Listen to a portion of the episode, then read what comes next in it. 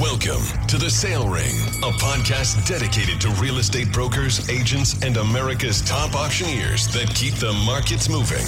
Join your hosts, Sean and Trina, as they talk with most successful realtors, marketing and technology experts, investors, and influencers. This show is devoted to all industry professionals looking to up their game and stay up to date. Welcome to The Sale Ring. Good news, folks. Sorry. Good news, folks. That was so loud. That was that was loud. Our editing friends in the UK are going to fix that intro for us. We finally have a date on the calendar when that's going to go away. It's a moving moving target. It- it is a moving target. Keep target. listening to these shows. You'll hear us. You'll hear You'll a hear shorter short intro. someday. If uh, in fact, if uh, if you remember this and you call in and say, "Hey, I noticed the intro is shorter," we'll we'll send you a gift. We'll send you something. Uh, don't make promises. Oh, you I've can't got. keep, I have. Sean. I actually have a brand new ink pen on my desk right now, still in the plastic wrapper. I was to say, depending on what it is, I might be the first caller. No. oh, never eat from your own bowl. Offer the candy to the world. Never eat from your own bowl. I don't know. I'm making stuff I up. was to say, JW like, how do people eat soup? JW Ross is joining us on the show today. We're talking about trade shows. Trade shows. Yeah, trade show booths. We're going to talk about trade show booths. It's um and and what sparked that? JW, you hooked up? Good morning. Appreciate it, Sean. Trina, thank you for having me on. Oh, anytime, man. Well, what sparked that is um, JW was just part of a large show down in, in Dallas, the Safari Club International. Uh, United Country sponsored uh, a booth down there with him again this year, and uh, he's done uh, a lot of trade shows, done an outstanding job. But it's also that season right now. This is trade show season. Yeah, You know, in the yeah. winter months, businesses tend to start slowing down. People kind of look for a reason to get out of the house. They can get cabin fever in a lot of parts of the country, and trade shows are going on. So you go indoors and you spend, um, according to this statistic, you spend on average, uh, where's it at? About eight and a half hours. An attendee will spend eight and a half hours at a large uh, ex- exhibition or trade show looking at vendors and booths. Okay. That's a whole day. That's not something I go do when I'm in trade shows. That's I fair. thought you were going to say two, maybe two and a half. Eight and a half is a whole day. Some people spend two hours. yeah, yeah. But statistically, most people will spend around eight and a half hours inside of a, a trade show. Interesting. Yeah. I thought so. JW, um, tell the uh, tell the listeners a little bit about yourself, where you're at, and uh, we'll we'll kind of dive in here. And and I really I'd like to talk about three things on the show that I, I think is is kind of um, the the meat or the information of the show is going to be how to set up a properly set up a trade show booth, how to work a trade show, you know, where, where you can maximize that opportunity and how to make sure what's vital information you want to walk away from that trade show with. What's what's the what's the goal? What's the end opportunity? Uh, tell our listeners where you're at, uh, what you do, and and a little bit about your experience over the years with trade shows. Yes, sir. Appreciate you having me on again. Um, I've uh, joined United Country in 02 and, or excuse me, 03, and then jumped in my own office in 09 in the Paris, Texas area. Uh, licensed in Texas, Oklahoma, and Arkansas, and I've been enjoying United Country's expertise, knowledge, and support ever since. Um, I've done several different trade shows and, and worked them, and we've I've done two different avenues of trade shows. One, you uh, mentioned it a while ago, the uh, Safari Club International, where United Country was uh, put a booth in and invited me, and I was able to work that with uh, them and other invitees, and we uh, we worked that trade show. And then, if you remember, Sean, we had thirty two thousand acres over near Wichita Falls, and we went to the Wichita Falls Farm and Ranch Expo specifically to push uh, that thirty two thousand acre auction. So we had two different views on that. One working it from you know a, a total encompassing point of view of uh, pointing out how we can help sell and and uh, help people buy farms, ranches, and land, and then you know, the other trade show where we used to where we were able to uh, push a specific property and had success on both fronts. Yeah, I uh, I had forgot about that. We did uh, we did work that trade show, and it was um, obviously the goal of that one because it was very regional. That was close to thirty thousand acres in ranch land that was getting ready to be sold, and it was a great marketing uh, technique to get the word out. It gave us a hook uh, at that show to talk to people about. Mm-hmm. Yes, sir. Did you find a buyer? We found several believe- buyers. I believe Yeah. we had several people come got. through there. Nice. I very don't. good. I don't know. Uh, I don't remember the names for sure, but that was a productive. Uh, that was a productive show. Good. Very good. Yeah, we, we took that and, and put it into 23 individual tracts. And I know there was at least half a dozen attendees of the trade show that came and, and participated in the bidding. Awesome. That does sound successful. Good for you. Well, you know, that brings up an interesting thought because if I have products and wares or, or services that I offer to the marketplace, maybe I get a better bang for my buck if it's not specifically like related to my industry because there's much, much less competition. Let me tell you what I mean by that. If you go to um, uh, a hunting or recreational show um, and you are in the real estate business, there's going to be a little bit of crossover and there's going to be some other real estate companies there. But if you go to, to a home builder or real estate trade show, like here they have the Kansas City Home Show in Kansas City, you're guaranteed to see real estate Yeah, companies in there. 99% of the people There's there, going to be a lot of builders, a lot of cabinet makers, you know, a lot of um, things like that going on. But it is also just layered in with real estate companies in there. Lots of lots of competition, Mm-hmm. a lot of compression on the market at that point.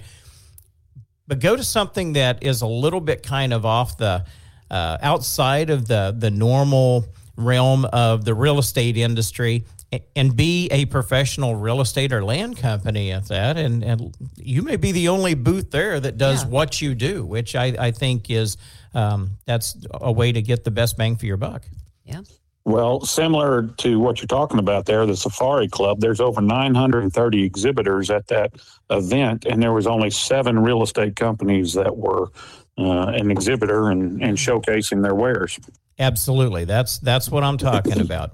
Now, what happens if you go to a real estate trade show or you go to a land expo? Um, the chances are those numbers are going to be dramatically different. Yeah. There's going to be, you know, 400 vendors and 150 or 200 of those are going to be real estate companies or people that buy and sell real estate a lot more competition there. a lot more competition, a lot harder to uh, figure out. Well, how are we going to differentiate ourselves? How are we going to stand out and offer a different product or tool at this show? When you it, so if we if we forget about real estate for a minute and the auction business for a minute, and we think about, um, I've got a guy that that works in our office. It's in the irrigation business if you had something proprietary like um, a, a unique technology in the nozzle system or in the tires and wheels or the drive units then they usually have a mock-up or they, they show those and they say nobody else has this we're the only one that has this how do we do that in the real estate business how do we do that in the auction business so when they come by our booth you show something to them right out of the gate that's unique and proprietary and say, by the way, we list and sell real estate, but let us show you something that nobody else has. Yeah.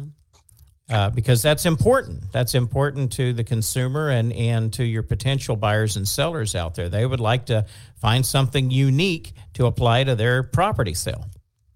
You know, you've got to get them to engage. Uh, you know, the, the last show I just attended, excuse me, you know, there was probably 10 to 15,000 people that walked through there over a three day event. And, you know, 75% of them are talking to one another and not even looking at the booth go by.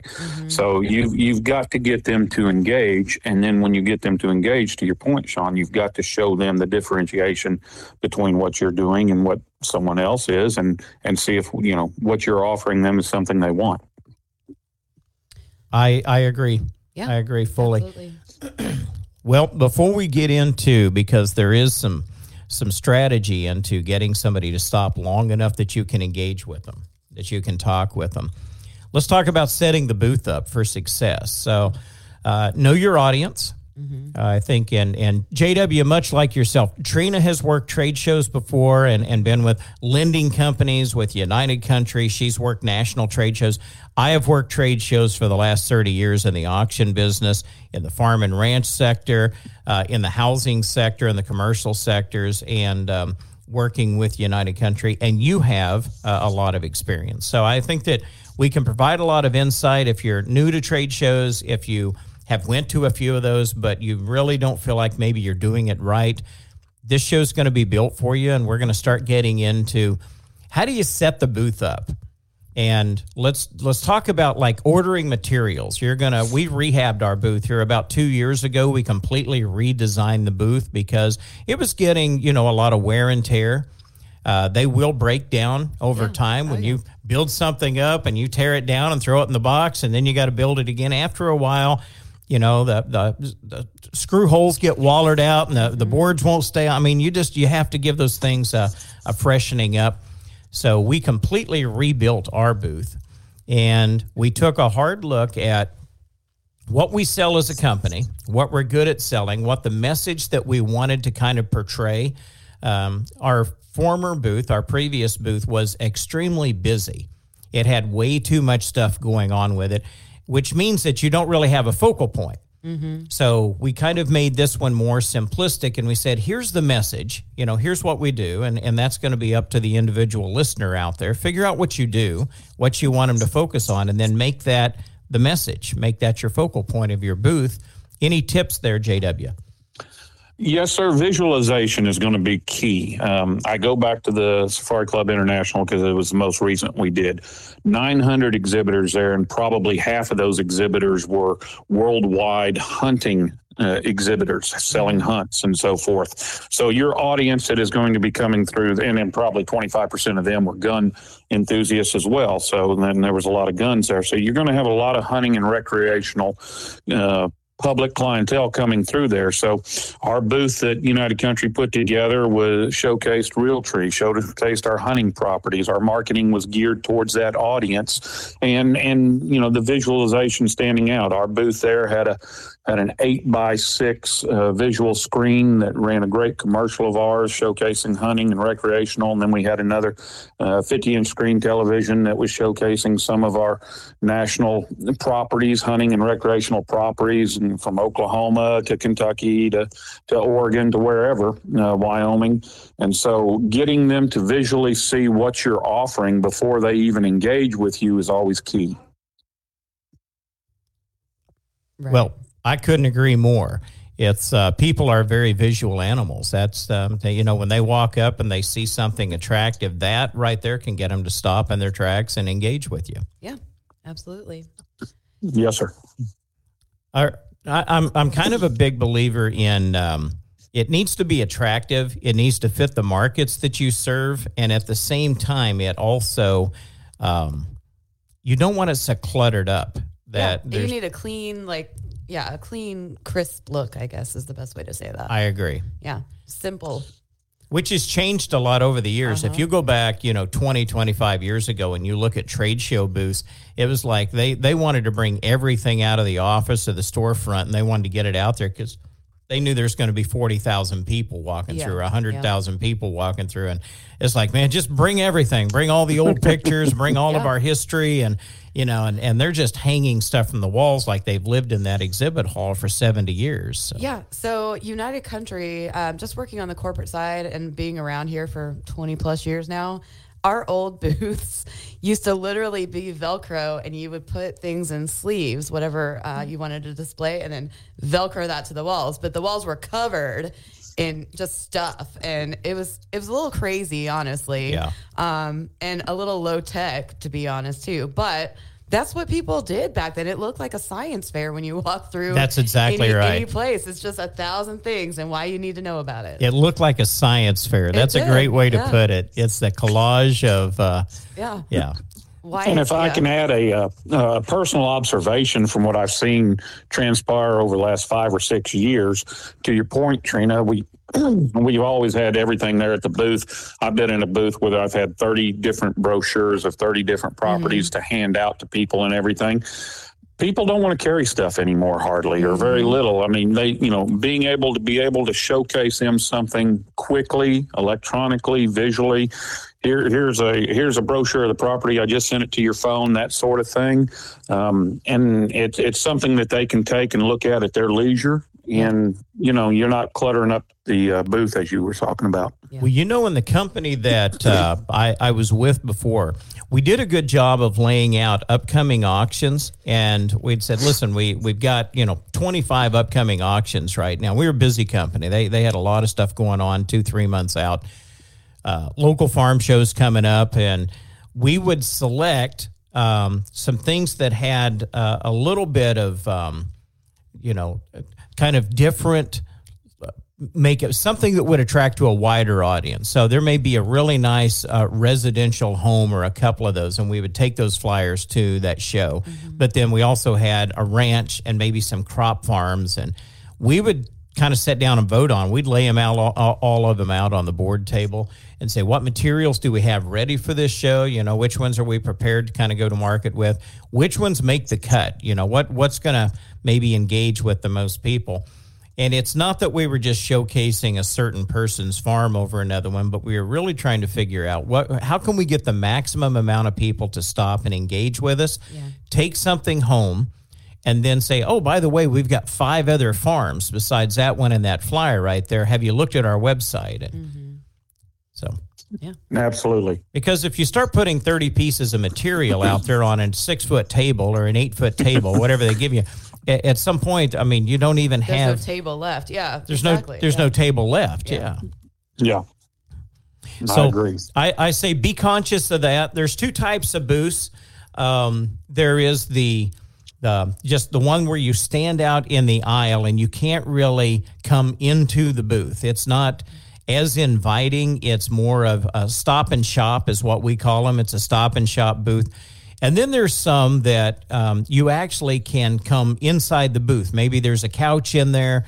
There's some round tables, um, some high tops, you know, and, and you've got your laptop set up and say, well, come in, let me show you something real quick. You say you're looking for a couple hundred acres um, in, you know, Murray County. I'm just making these counties up. uh, But uh, we've got some property out here that may fit the bill. Can I show it to you real quick? And so there's a way for them to actually enter your booth area, your booth space, stop and shop or entering. Which one of those two, in your opinion, is there an advantage one over the other, JW?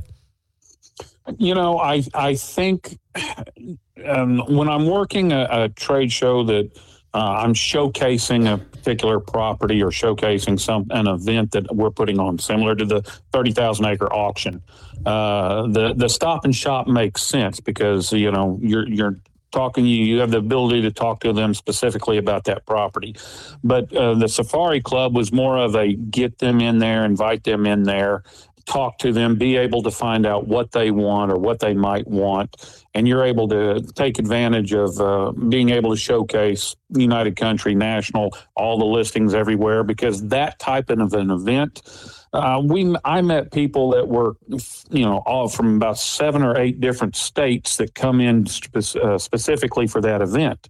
So in that in in that episode, we had people that were coming in that were looking for property in Nebraska or looking to sell a property in Pennsylvania, and you know, being able to showcase that United Country is nationwide and we have good affiliates in these different areas, we were able to take advantage of that. Yeah. It's kind of like inviting them into your office just to sit one on one and talk about, talk shop essentially. It's kind of interesting. So I'm just doing a little bit of reading. There's some great statistics in there. And I, I agree with that. Um, I, I agree with what you're saying. And I, I like having an open, more of an inviting booth. But sometimes, um, you know, even to uh, to your point and to Trina's point, it's not. It, it depends on the space and it depends on the opportunity and what you're really presenting to that market. Uh, we are.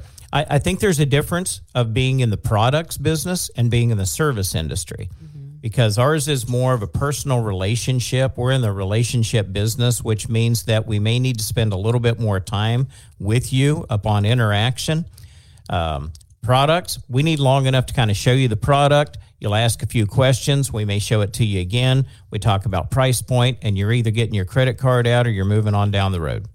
So, Correct. and that's uh, that's just a churn and burn kind of a business. Um, I'll tell you a couple statistics that I found interesting. By the way, they said that um, in the trade show planning business in the U.S., it's expected it's worth about eighteen point two billion dollars right now in the U.S. Uh, that's a 2022 statistic. That's a last year statistic, but uh, over 18 billion dollars just in the trade show industry um, from uh, from planning those to um, to exhibiting at those. That's there's a lot of there's a lot of volume of dollars and a lot of businesses taking part in that industry. What that tells me is if you were doing that year after year after year and it's not working for your business, you would quit going to trade shows. It's on the rise. It is growing exponentially in this com- country, which means that somebody else is putting on an event. They're going to charge you to be there, but you have a chance to get in front of 50,000 people over three days or 200,000 people. It depends on the size of the show. You can set up in a location and you've got as fair a shot as anybody of seeing as many people as possible at that two day, three day show out there for 800 bucks or 1500 bucks. You have to make a decision if you're going to invest in that in your business or not. But statistically, businesses are investing in that, and it's growing to within a few years, it'll be worth over $20 billion in this country. Also, it says 90% of the participants that they polled, they go to trade shows to find new products and services, which means they're not just there killing time. They are active, interested participants looking for new products and services while they're there. Now, if they farm, that may be a new style air grease gun, or it may be a new type of a tillage tool. But some of those farms have to transfer ownership. Some of that equipment needs to transfer ownership. And guess who's right around the corner? An auction company, mm-hmm. a real estate company. So you, you- people are there looking for new products and services. I find that very interesting. Also, as I mentioned before, I had read this before the show. Typical trade show visitors spend about 8.8.3 hours looking at exhibits. They'll spend eight hours uh, looking, and that may not be in one day. Sometimes they'll come in for three or four back, hours, and then they come back the next day for another four or five hours. So, um, the last one I'll read to you right here is because I, I found this interesting.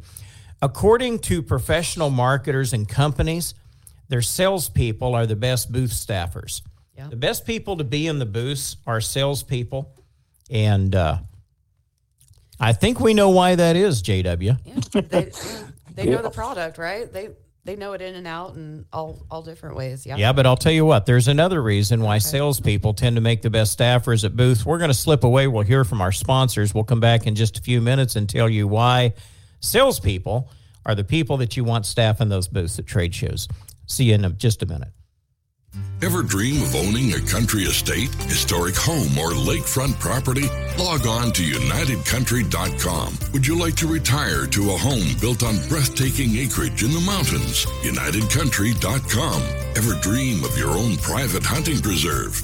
UnitedCountry.com. Over 30,000 farm, recreational, and lifestyle properties are just a click away, helping people find their American dream for over 90 years. We will help you find yours. Log on now to UnitedCountry.com and find your freedom.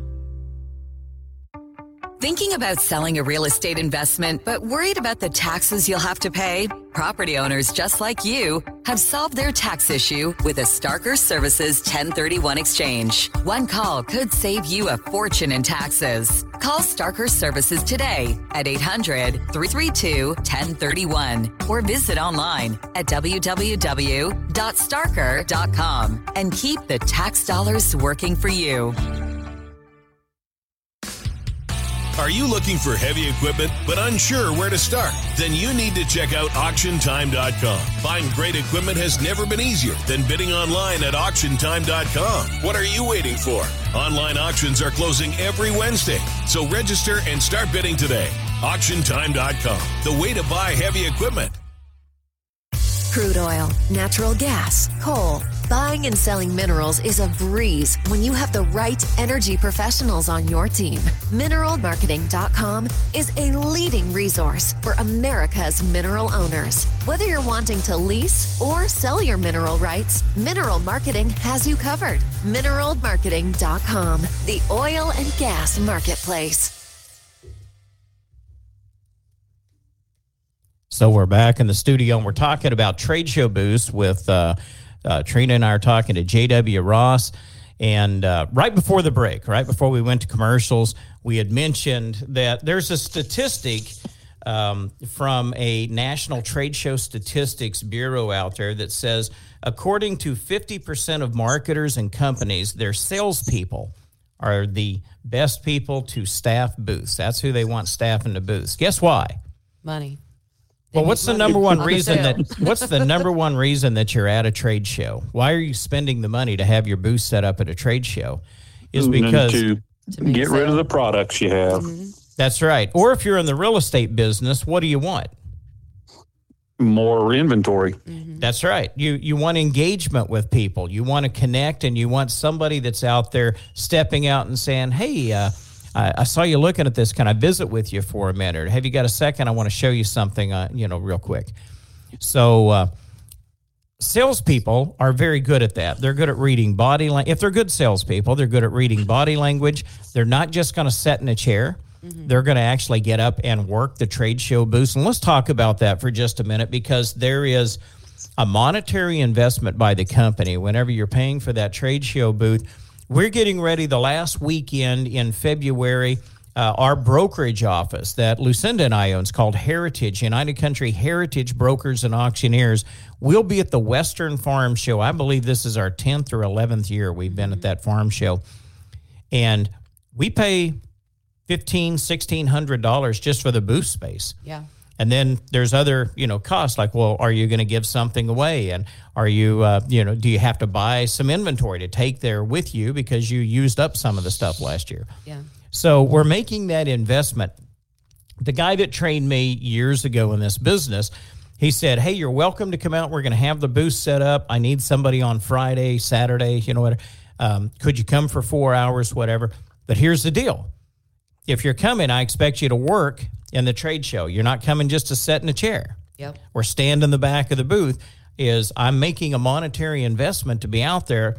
I want you guys to harvest from that opportunity and try to get some prospecting leads and some inventory, but you got to go out there and get it. It's not just going to walk in there and say, Hey, I want to sell my farm with you. Yeah. Those are pretty rare occurrences, right? You got to pull that out of people.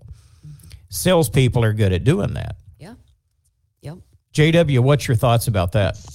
Well, I agree 100%, Sean. Uh, my, my, my success at trade shows and my observations of other agents and brokers who have had success at these trade shows is, is getting the engagement. It, it's just like listing a house. You can go list a house and put a sign in the yard, and if you sit there and wait for the phone to ring, your chances of selling that house is going to drop significantly. It's the same thing at a trade show. If you show up to the trade show, you sit in the back of the booth, uh, you sit there and on your phone or working or talking or whatnot, or you just get up and, and walk around, then your chances of uh, getting yourself a buyer or a seller are going to drop tremendously. You've got to get that engagement, and you know the the, the better salesmen and saleswomen out there are going to be able to do that. Yeah. So, in my experience, I'm the exact opposite of that. I'm not an outgoing enough salesperson enough person to run a booth by myself. I needed someone with way more energy and pep in their step and everything than I ever provided. So, it was a weird mixture of people in every booth I ran. Now, there are some dynamics that happen in a trade show, and, and Trina just triggered this whenever she said that.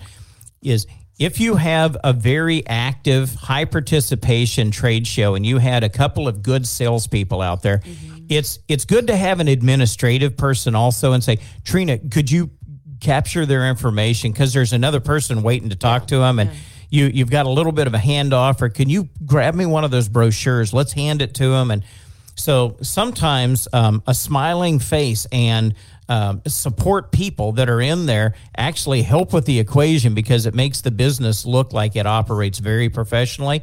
That the people are working in unison. You have salespeople, you have administrative people, and it's uh, it's like that's a good company. That's who I want to do business with. There is some fluid motion in there between, you know, if if people seem to to gel well and they operate well, um, I think it sends a very very positive message versus somebody that's just over there on their phone in their chair the whole time, and you got one guy out there working his butt off, and Yeah. he's like, "Hey, can you help me for a minute?" It's like, "Yeah, in just a minute." Hold on. Hold on. Trying to win Minecraft right now. exactly. Oh, sucker, you caused me to get blowed up. So uh, What version of Minecraft have you I ever don't know. I've, played? I've never actually played Minecraft. I don't know. I, Mm-hmm. it's the first thing that came. What? What is a Legend of Zelda? I, I don't. I'm just spouting off all the old video games I've ever heard You- of. just stay Pac-Man. with Tetris, Sean. Just stay with Tetris. I got There's eight. exploding going on in Tetris. I got eight by a ghost in Pac-Man. woo, woo, woo, woo, woo. Yeah, you know how that works. got your. D and D, didn't you? Yeah, it, it for some reason it went off. I'm not sure what's going on there. Um, well, you did get ate by a ghost. I did. I absolutely Sound did. in real life. Um, all right, so we're talking about uh, professional salespeople. They're the best ones. You know, you want somebody that's outgoing. You want to stop them in their tracks.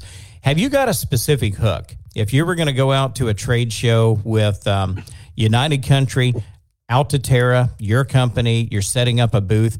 How do you get people to stop long enough that you can engage with them? Like, what's what's the hook? Well, I, some people say I'm one step above a used car salesman. I I hope I'm a little bit better than that. But you know, I my personal Depends on what and- kind of depends on what No, kind of that's true. that's true. Those Rolls Royces are pretty good. Um, I, I try to be humorous and, and get people to stop just for humor. Uh, the last trade show I was at, you know, I'd see a, a, a, a nice couple come. She's got a lot of jewelry on, and I'd sit there and say, "Hey, you know, uh, Kay Jewelers is out, ranches are in. You need to have her sell some land." they laugh, and I, and I get them to stop, and then that's the engagement. Or, you know, someone will walk by, and I, you know, the last trade show I was at, I said, "Hey, we're doing a raffle for a free ranch," and they're like, "Really? Where?" And I said, "Hidden Valley," and you know.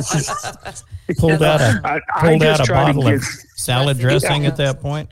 exactly. So I'm just basically trying to get them to stop. I just, you know, insert myself in front of them because a lot of the times they're just walking, they're not paying attention. You've got to get their attention. Or if you see their eyes hit the uh, hit the booth, um, sometimes you see some recognition and some interest. Sometimes you don't. But just getting them to stop. I know uh, Richard Thompson has a ge- great gimmick. He just hands them a pin and that gets them to stop. You know, so from from from my side is just you know if I can get them to laugh, sometimes I'm I can get them to to, to engage a little bit more. Um, one of the great ones that happened to me just a couple of weeks ago is uh, there was a group of people walking, and I just you know there was a, a older gentleman that was walking in the middle of them. I just stopped and said, "Hey, uh, how you doing? Are y'all looking to buy or sell some land?" and you know, just that simple question got him to stop because he wouldn't have stopped otherwise. Well, I just found out that he had bought a 3,000 acre property over near College Station. He was looking to buy another property up in Oklahoma through because he was a best selling author. I Oh, didn't wow. know him, but Yeah. it was a pretty, pretty neat little deal. So just getting them to stop is what I try to do. So we, Sean, I'm not sure if you remember, but uh, last year uh, we we had uh, Red River Properties on, and their gimmick was a pig.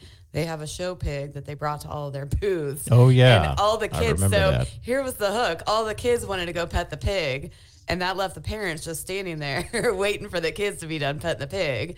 And uh, that those people used that opportunity, obviously, to approach the parents while the kids were busy. So. I thought that was a genius gimmick too. I like the humor angle though. I like that. It's There a are- more practical than bringing a pig with you everywhere you go. Well, there Humor and, and, and I, puppies, they'll stop. Yes, yeah, I've, yeah. I was going to say I've seen people use other animals and their Yeah. in their booth, puppies and kittens and things, because it's uh, kids always want to stop and play with those, and why yeah, the kid uh, the parents are not going to continue to walk while the kids are there, so Yeah, yeah. Um, you you're kind of throwing an anchor out there at them. Mm-hmm. Uh, we started using something that worked well for for us, and and it has for several years now. Um, it's been quite a while back when I first came to Kansas City, and I was at a, a trade show event, and I remember LMA, the Livestock Marketing Association, had a booth set up, and of course, they're the sponsor of the uh, World Livestock Championship. And out of uh, being an auctioneer for the past 30 years, Uh, there's different types of auctioneers. You know, you have uh, just general practitioners, real estate auctioneers, car and automobile act- uh, auctioneers, and livestock auctioneers. Well, livestock auctioneers tend to be the most rhythmic and kind of easy to listen to. And I think what it does is it triggers a response, especially in a lot of non urban or rural uh, farm families they remember going to the livestock auction with their granddad or they it, it just it, it triggers that emotional response. So um, when i walked by their booth they were playing the latest uh, world livestock competition. I forget where it was at that year but i thought man that's a great idea. And a few years later we were at a farm show and there is no lma there you know it's uh, like the western farm show. I don't believe that they come to uh, the western farm show. I haven't i don't remember seeing them there but um, I started ordering the from them the DVD. We'll put it on a television and we kind of pull that out there towards the front of the booth. We have two booth spaces side by side, so we have enough berth out there, enough room that over to the side you have this television and the volume's turned down low enough so that it's not intrusive on the other exhibitors. The one thing you have to be um, I think conscious of is they've paid for their booth space also. Yeah. So you don't want to just turn up a sound system and just blast out your neighbors. Trust me, they'll come over and talk to you about that. Yeah. but as you walk in front of this television, you can hear professional and top notch livestock auctioneers. And believe it or not, I'd say at least eight out of every 10 people that walk past that television will stop and listen to it for a little bit. While they're listening, is the time to slip right in there beside them, just quietly, and say, "Man, those uh, those guys are good, aren't they?" You know, they and and just start the conversation.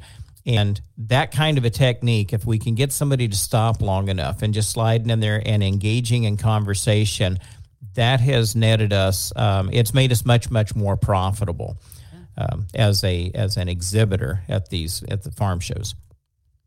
Yeah, we did that two weeks ago at this other sh- at the show. Uh, it was Sunday. It was a, a, slower, the slowest day, the last day. But we just turned on the local football game on one of the channels, and people stopped by and looked at the football game. Well, the booth right across from us also had a TV. They put the football game of the other channel on. Oh, so nice! So we, we had them stopping yeah. on both sides. Nice, yeah. nice. Starts to look like a sports bar in there. Mm-hmm. Exactly. Yeah, televisions exactly. everywhere. I noticed. Um, did you work at the at the Safari Club International show? Was Josh Morgan? Was he in the booth? Booth with you or work with you? Uh, n- not this year, no. Okay. All right. Well, he, uh, I noticed he had posted in here online. We're recording this live on the channel, and he said Dallas Safari Show would be a prime example of what we're talking about. And Josh, that's exactly what, uh, uh, kind of what prompted this this show. Is they just completed that out there, um, and uh, JW has been a part of that for the last several years. So, yeah. um, so we're talking we're talking about boost setup, how to get them to stop, engaging in that conversation, and the importance of statistically your salespeople are the best people to work those booths out there because they're good with people. They're good at engaging in conversation. Where does that conversation go? And this is probably where we start to wrap up just a little bit in topics. Uh, JW, you gave me a scenario the other day when we were visiting. Um, somebody was very good at engaging in conversation maybe uh, they get the response out there yeah you know we're actually looking for a couple hundred acres right now. And again i'm, I'm making up acreage counts and stuff but um, and the the salesperson's response is they said great can i give you my card? They gave their card to him and then the people just walked on down the aisle. Mm-hmm. is that the best practice well, I, I, I have got 15 agents under under me, and, and this is what I tell them, and this is what I, I would tell people at, at these trade shows and booths is you need to be proactive instead of reactive. Giving them a card saying "Give me a call," that's a reactive. You're re- waiting for them to react to you. Whereas if you gather their information, you're going to be proactive. Yeah. Uh, you give them a card, they walk away. The chances are they throw it away, misplace it, forget about it, whatever. But if you get their information, it's on you to follow up up. And so that that's how I approach it. Is uh, I'm more proactive. Um, I sit there. I've been married twice. I've been told no. I, I just are you are you looking to buy or sell land? And you know, three out of ten people will stop and engage with me, and I, you know, whether or not I think they're a, a, a good prospect or not. I, I just gather their information. I uh, at the last at the Dallas Safari Club, I just write their information on a card. I give them my card and give them any information they're looking for, and I would tell them, look, I'll be following up with you here in the next week or so, and and see if we can't help you. And I must have I must have gotten about oh 20, 30 decent leads. In fact, one of the leads I got uh, two two of the leads I got was a guy looking to do development. Um, I showed him a, a large ten thousand acre ranch that I have, and I actually went and showed it uh, last or early this week. And I met him at the uh, Dallas Safari Club. Another gentleman that I had had just uh, got out of a a listing uh, down in the San Antonio area. It was a nineteen million dollar listing. He wasn't happy with the local real estate agent there. Um, we have scheduled a time for me to go down there and uh, give him my listing presentation. See if we couldn't help bring it to, to market and help market it for them. Uh, both of those were based on me gathering their information, giving them a stop, and then gathering their information and following up. Yep. Yep. It sounds like it netted some really good clientele from you, and the takeaway out of what you just said that uh, that's resonating with me is that you. Uh, I use that word harvest. I don't know. Harvest stuck in my brain right now. It's not even summer, but you harvest you harvested that information. You actually recorded contact information. You followed up after the show and you're interacting with those people, which is exactly what that's designed to do. And now you're reaping the rewards. Look Absolutely. Absolutely. You're welcome, Sean. Yeah. Winter winter harvest, like corn harvest right now. um She's exactly right, though. I mean, that is uh, that's the whole purpose of of being there is not just hey, can I burn your weekend at a trade show? We'll get nothing out of it, and uh, you won't be at home watching football with your feet propped up. Yeah, yeah, I'd love to do that. That sounds great. no, we're going out there. As I just read, there was uh, one of these statistics in here that um, a large percentage of businesses said that is their number one marketing event for the year. Yeah. They look forward to specific trade shows they go to. They said, we'll do enough business out of those trade shows to carry us six to eight months out of that year. Yeah. Absolutely. Um, it's uh, happened with the neighbor there at the Dallas Safari Club, uh, the neighboring booth. Uh, he sells hunts over in Africa. And I was visiting with him. I said, How many hunts you sell a year? He says, I'm happy if I get 40. I said, Well, how many do you get at the event? He said, 24 to 25 is what I expect to get this year, just mm-hmm. at this one event. Yeah. So over half. That's awesome. That's awesome. I, I think that edifies exactly what these statistics are, are reporting too. Well, and that's what we hear. So we've talked about this again on the show before, but uh, we, United Country, host training as well. And we have booths set up at that training. And that's what we hear from our vendors all the time too is I wasn't expecting to sell four speakers, but I did. And I've never yeah. sold four speakers in my life at any at any show. And it's just the engagement and being at the right show at the right time, I guess. So yeah, your your clientele. I mean, yeah. if you have the mm-hmm. right audience and you've got the right amount of engagement with them, and it's it's kind of matching up your products, services, and mm-hmm. yeah, your inventory with the audience that's going to be at that show. Yeah. And exactly. if, if those two meld, if they if they mesh, and you're prepared to work that show, mm-hmm. I, I think the sky's the limit. And I think that the statistics over here continue to prove that year after year. And I'll go back to what I said early in the show there's a reason why trade shows are on the incline instead of the decline mm-hmm. in today's virtual arena that we operate in now. They are talking a lot about uh, there's more and more people that believe we may see more hybrid shows.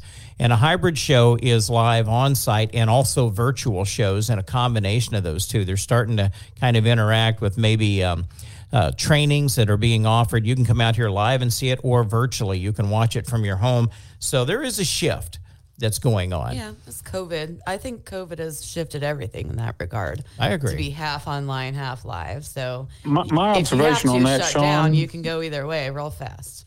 yeah, my observation on that, Sean, is it's more the virtual is more informational. Mm-hmm. Uh, you know, like these conferences for rural land, whether it's RLI, Texas A&M, wherever you're at, the more informational is going virtual, but the the interactive uh, and and the product um, the selling of the product, whether it's a gun, whether it's a hunt, whether it's real estate, I I don't see much of that slowing down.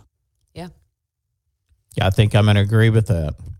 I uh, and and again, when you're in the service industry, it's a little more difficult to create that that personal connection point when you're not looking somebody in the eye or shaking their hand and you know you're you're kind of saying I, I like this person. I trust this person. And you're building rapport with them. A little more you know not saying you can't build rapport virtually but i i think it takes longer and i think it's it's um it tasks you a little bit more um, to do that. I, I think people still like to uh, to have face-to-face meetings when it's uh, when that opportunity is afforded to them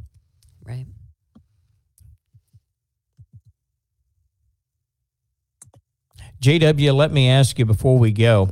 Um, how do you secure the information? So, if I come and meet with you in the trade show booth, we're having a great conversation. Yeah, I'm interested. I'm, I'm looking to buy something, or I actually have something I want to sell. What's the next step? What's what's your goal before I walk down the aisle? Well, uh, I want to understand exactly what you either have to sell or what you're looking for, the region that you're looking for, uh, time frame, um, you know, what kind of process you're looking at purchasing, and then I gather your information and I basically put you on our our, internal drip campaign. The first thing is I'm going to be following up within the next few days and uh, having a face to face meeting and either uh, scheduling uh, some some sending them some properties and scheduling some showings, or if they're looking to do something, but it's going to be on a on a later time frame, putting them on our drip campaign and our follow up campaign to make sure that we we do so in a timely manner. How do you like to secure my information? I'm getting ready. We're, we're shaking hands, and um, you don't have anything for me yet. I'm getting ready to walk on down the corridor out there. How do you how do you contact me? How do you secure my information? And I, I flat out, well, what I did at the last show is I just had some cards here. I said uh, name, phone number, and email, and 99% of them give it to me. The author didn't give me his phone number, but he gave me his email. Yeah, that's And- how. It, and then- well, you know, that's and- how people they'll tell you how they like to communicate. Some That's people right. say, "Listen, don't call my phone. I, I got way too many of those. Communicate And- with me through email." Well, that's still they're they're not telling you no. They're just telling you to do it different. That's right. And and I've got the, you know, and what I would do is I'd take their email, shake their hand, say I'd be following up. Gave my wife Kim worked with me at the shows, and I'd give it straight to her, and she'd put it right into our Excel sheet or our spreadsheet, and and uh, we'd be following up accordingly. Yeah, absolutely. So you have actual, you print out cards that have like fields where they'll write in their information. Well, they, they hate to write their own stuff. Um, Yeah. You know, I just sit there and just ask it, and I'll write it. And my wife hates that because my writing is terrible and my penmanship's terrible. Sometimes I have her stand behind me and she writes it. but um, and of course, uh, I, I gathering their information is is key. You know, uh, I know Sean, you have a um, an, an app on your phone that you can just tap their phone and all your information is transferred to them and everything. And and that's a very uh, good way to provide your information. I'm actually starting to go towards that, but I want to make sure that I gather all of theirs. Right. I'm going to show since we're recording this, I'll pull it out. So what we have switched over to are these business cards or a plastic card like a credit card. I'll hold it up here where the camera can see that. There's the front side. There's kind of the back side of it. It's got a little QR code on it. So you may have somebody that's got an older phone, like a, a flip phone, or they just need to take a picture of the QR code. But the technology that's inside this card, and they're relatively cheap, they're not that expensive, is called NFC. It's near field communication. You go online, you make a profile, and then if I just hover this over any of the, the later modeled Android or, or um, Apple phones, smartphones, um, a link will pop up. And you click on that link and it opens. So the company that we're using is called Linq. It's L I N Q. You can check that out online. It's powered by Linq, L I N Q. Uh, I don't carry that many paper business cards anymore. Um, the pitch would be Trina and I just meet, and I say, Hey, do you mind if I give you my contact information? And of course, she's going to say, Yeah, that'd be great. She's expecting me to hand her a card. That's a traditional way. And I'd say, Do you have your phone on you right now? I'll even let her hold this card. I said, let me show you something pretty cool because then they say, do you have your phone on you? They're apprehensive. They're like, uh, what are you going to do do? Yeah. I pull the card out and I say, here, um, I'm going to hand it over to her and uh, I'll say, I'll show you something pretty cool. I said, just hold that by your phone and it will actually import my contact information. It'll put it in your contacts. I've never had anybody ever push back from that because then it becomes non offensive. I'm not actually doing it to their phone. I'm, I'm having them take it, look at it, and say, okay, it's just a little card. What damage can that do? When they accept my contact information, they get another window pops up and says, Do you want to send your contact information to Sean? And it'll email it over, it'll import it uh, into my contacts. So there's a lot of companies out there that do this. There's one called Dot. Um, I'm drawing a blank on it, but if you type in NFC, near field communication, NFC business card, just type that into Google. There'll be a bunch of companies pop up. We've been very happy with Linq. We, uh, we vetted a bunch of companies out. Again, that's linq.com, link.com, and uh, they've treated us well. If you're going to hand out, uh, you know, hopefully you're going to hand out 500 business cards at a trade show or 250 that card right there is a great way to do it and then as a backup if somebody says no i don't have a phone or i don't i don't want to do that hand them a paper card just mm-hmm. have have one in your back pocket and hand it to them so that works basically it's the reverse of google or apple pay where you're you know putting your thing on the thing and it takes whatever money out of your account to pay for gas or whatever you're paying for um, and it's actually inserting information into your phone instead of taking it away. It pops up a link, and then yeah. you get to decide whether you want to save that contact information or delete it. You don't yeah. have to import that in your phone, but most people, if they say, Yeah, I'd like to have your contact info, they hit accept. And then it says, Do you want to send Sean your contact info? And it's a it's a virtual exchange. You know, it's an electronic exchange of information at that point. Um, pretty seamless. They uh, they work generally work pretty well. Now the place where you can get trapped on those just a little bit is you need to have uh, they need to have a, a Wi-Fi signal or a phone signal. There are times since this is a trade show uh, and an exhibition hall podcast that we're talking about today. There are places inside of the American Royal or Kemper Arena when you go and you get in the middle of it, you have no phone reception or no phone signal. That link won't pop up. Yeah. Uh, so in those cases, what do you well? What do you do there? I either hand them paper cards, I just hand those out, or they can uh, they can take a picture of the QR code on the back and they can download it when they go outside. Yeah, cool. Yeah, that's it's a, a neat way. That's a long-winded way of saying, uh, you know, go green. Check it out, folks. save save the environment. Stop handing out paper business cards, but. Um, yeah, well, it's going to take a while for that to transition over. And I mean, JW in in tandem with that, JW was talking about um, when he had one specific property he was showcasing at a show. So they make virtual flip books and all kinds of ways to showcase properties virtually that you can basically do the same thing. Take their phone, scan this code, bam, here's a flip book all about that property. Just save it and go on your way. You can call me tomorrow about it, or I'll call you tomorrow about it. Absolutely. So. Yeah, well, and, and the direction that the, the industry, not only our industry, but all industries are going to is more tech, you know, more technological and so forth. And there, there's a little bit of, you know, for, for me, what I can see is these people who are becoming more tech savvy and so forth, being able to show them something as simple as, you know, importing a, a virtual business card into their phones. Mm-hmm. In the back of their minds, it might not hit them right away, but this is a company that's already ahead of the game. Yeah. Yep. They're already where I want my property to be or mm-hmm. where I want to be searching for property at. And that is why we armed our agents. There's two reasons why we arm the agents with these um, trade shows and, and, and fair booths, but also just in their daily activities.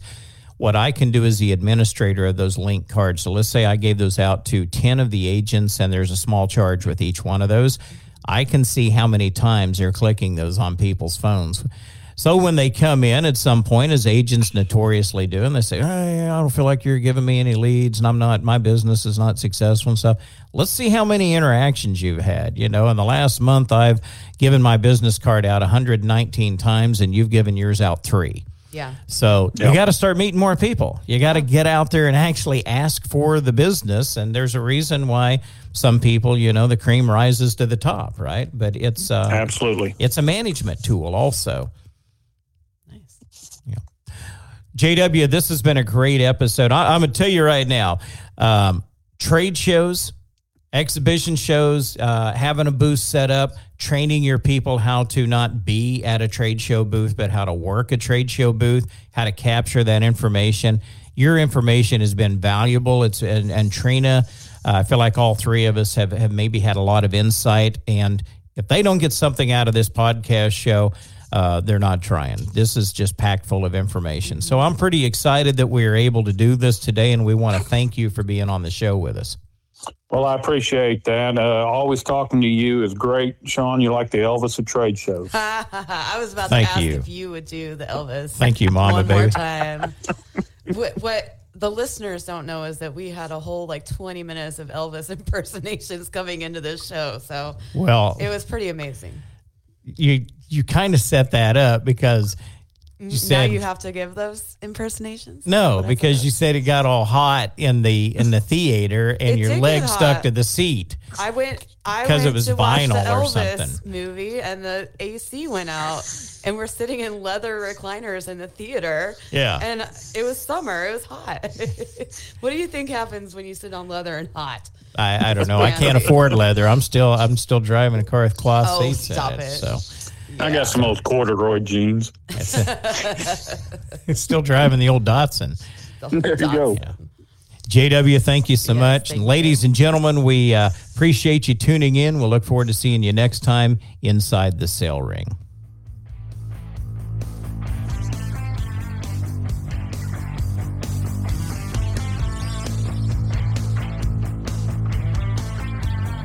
Thank you for joining us for today's show. To access all resources and links mentioned in today's show, head over to www.thesalering.com now.